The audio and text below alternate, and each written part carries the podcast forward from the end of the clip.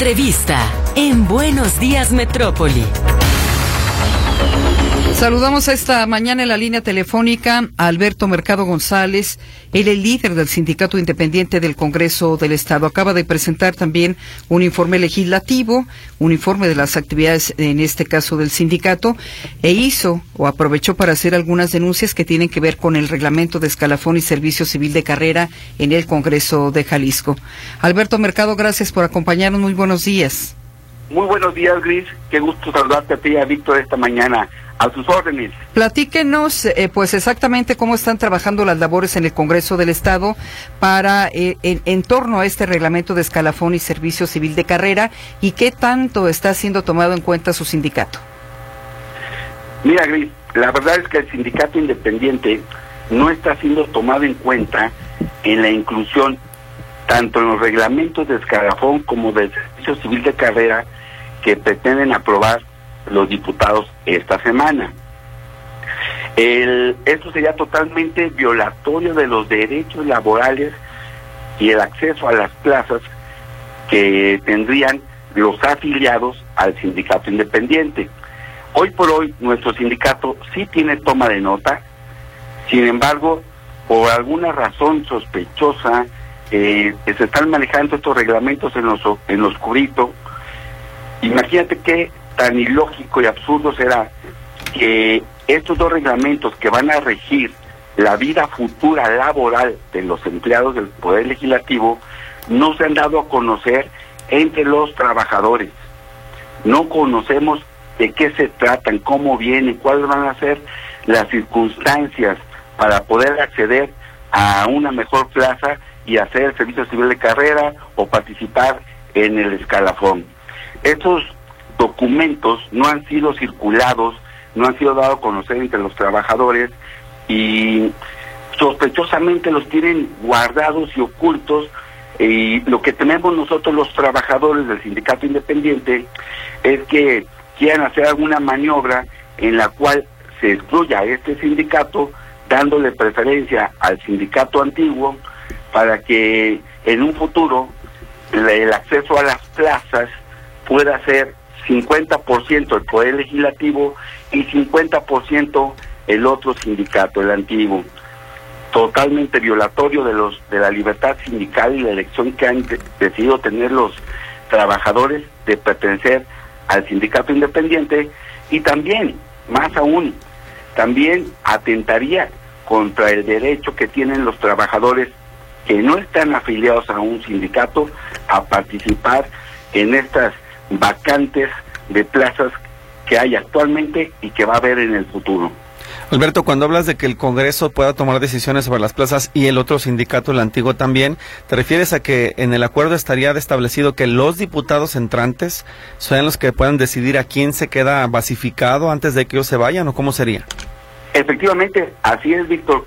Yo platicando con la diputada Mara, que el viernes pasado a las 11 de la mañana en su oficina, me dio a conocer la propuesta que estaba sobre la mesa para que las plazas que hay vacantes actualmente, que son alrededor de 40, y las futuras que se puedan llegar a desocupar, participaría el 50% el Poder Legislativo y el otro 50% el sindicato eh, llamado mayoritario.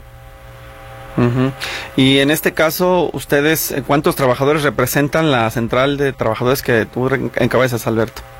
177 actualmente en una plantilla laboral de 500 trabajadores, de los cuales únicamente están sindicalizados, ya sea en un sindicato en el otro, alrededor de 420 trabajadores.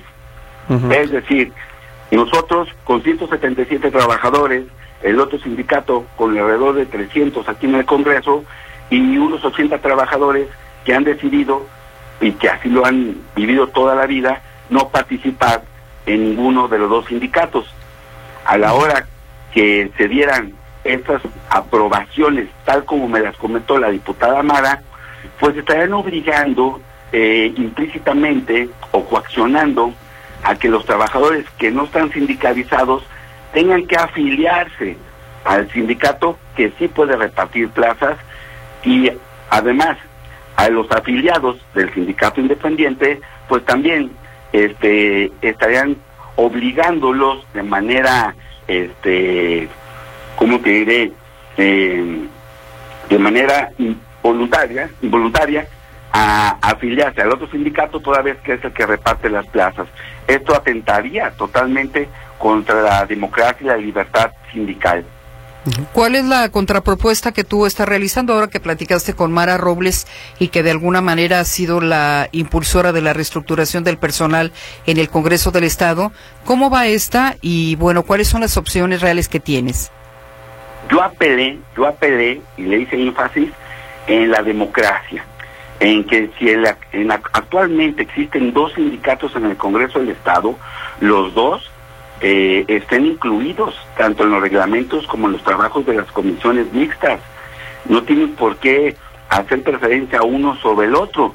Y le, y le llevé varios este, tesis jurisprudenciales donde la Suprema Corte ya se ha referido a la, a la participación no solamente de los sindicatos que pueda haber en una dependencia, en una institución, sino también los derechos que tienen los trabajadores que no están afiliados a ningún sindicato a participar tanto en las comisiones mixtas como en los ordenamientos legales que puedan dar vida laboral a sus trabajadores.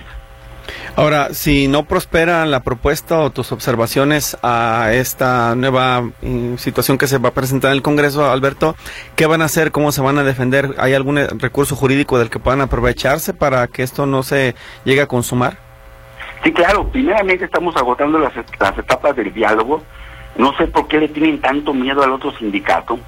No, no, no lo puedo comprender y no puedo comprender que el miedo que le tengan sea más importante que la democracia y la libertad sindical y pues tendríamos que recurrir a la resistencia civil pacífica aquí en el Congreso y si en esta ocasión los malos ganan por mayoría de votos, pues también tenemos los tribunales. Iríamos a impugnar inmediatamente eh, la aprobación y entrada en vigor de estos dos reglamentos. ¿Por qué? Porque violarían los derechos laborales de los trabajadores del Congreso que han decidido pertenecer a otro sindicato o que no han decidido no tener un sindicato.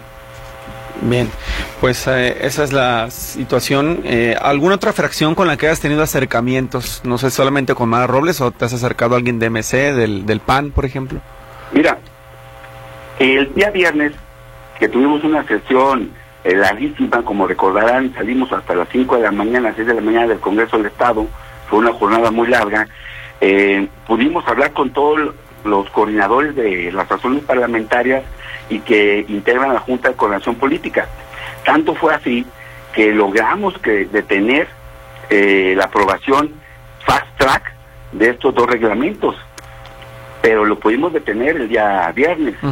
Yo sigo apelando al Estado democrático a que realmente dé un ejemplo. Mira, estos diputados ya se van a ir a campaña. ¿Con qué cara van a ir?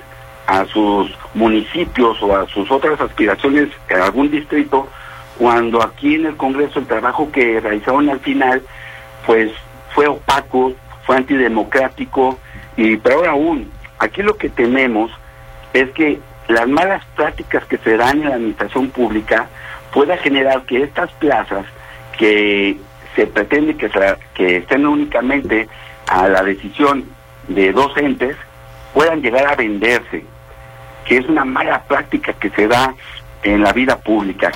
Imagínense lo que representaría la venta de alrededor de 40 plazas con los salarios que tenemos aquí en el Congreso, que son muy generosos, pues hagan sus cuentas, estarían embolsándose como final de legislatura este entre 20, 30 millones de pesos, si cada plaza la venden en 500 mil pesos, en un millón de pesos.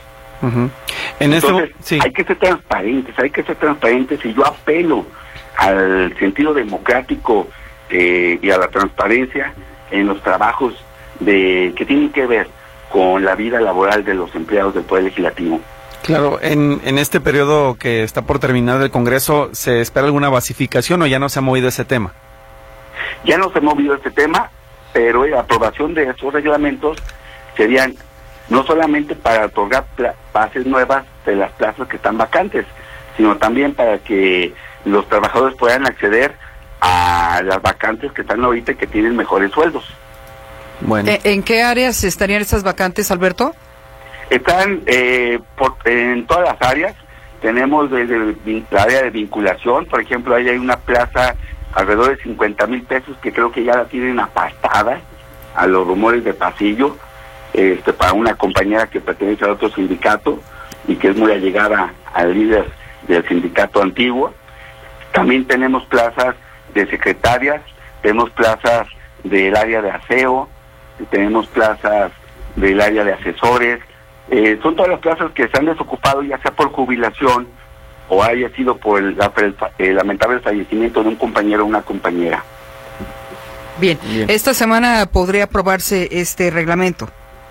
Sí, podría aprobarse, espero que los diputados tengan la apertura y la visión democrática de incluir a los dos sindicatos, toda vez que los dos sindicatos tenemos toma de nota, los dos estamos reconocidos por los tribunales y que de no ser así, bueno, pues evitar que se pueda aprobar estos reglamentos hasta que nos podamos este, sentar, dar a conocer estos reglamentos a los trabajadores y que, hombre, puedan los trabajadores opinar sobre cómo van a llevar eh, su vida futura laboral. Pues no es posible que de manera unilateral este, vayan a aprobar dos reglamentos que tienen que ver con el trabajo, con el, futuro de los trabajadores y los trabajadores ni siquiera sepan o estén enterados de cuáles van a ser las nuevas reglas del juego. Entre sindicatos ustedes no se no se comunican para tratar de analizar temas.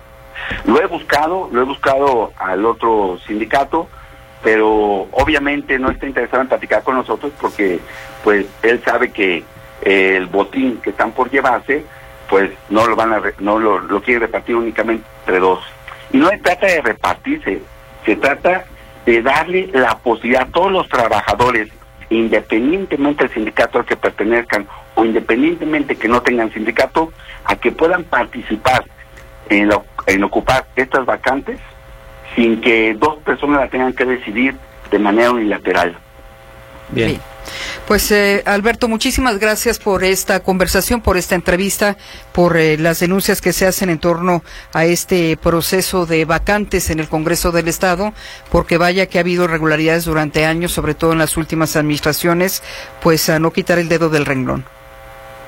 Muchas gracias y apelo a la visión democrática de los diputados, si realmente quieren hacer historia y dejar un buen legado en el Congreso en su paso, pues que tengan la apertura para poder incluir a los dos sindicatos y a los no sindicalizados en los trabajos que se puedan desarrollar con la aprobación de los dos reglamentos, el Servicio Civil de Carrera y el Escalafón. Muchas gracias por el espacio, les agradezco esta mañana la oportunidad que tuve de saludarlos e informar a la ciudadanía.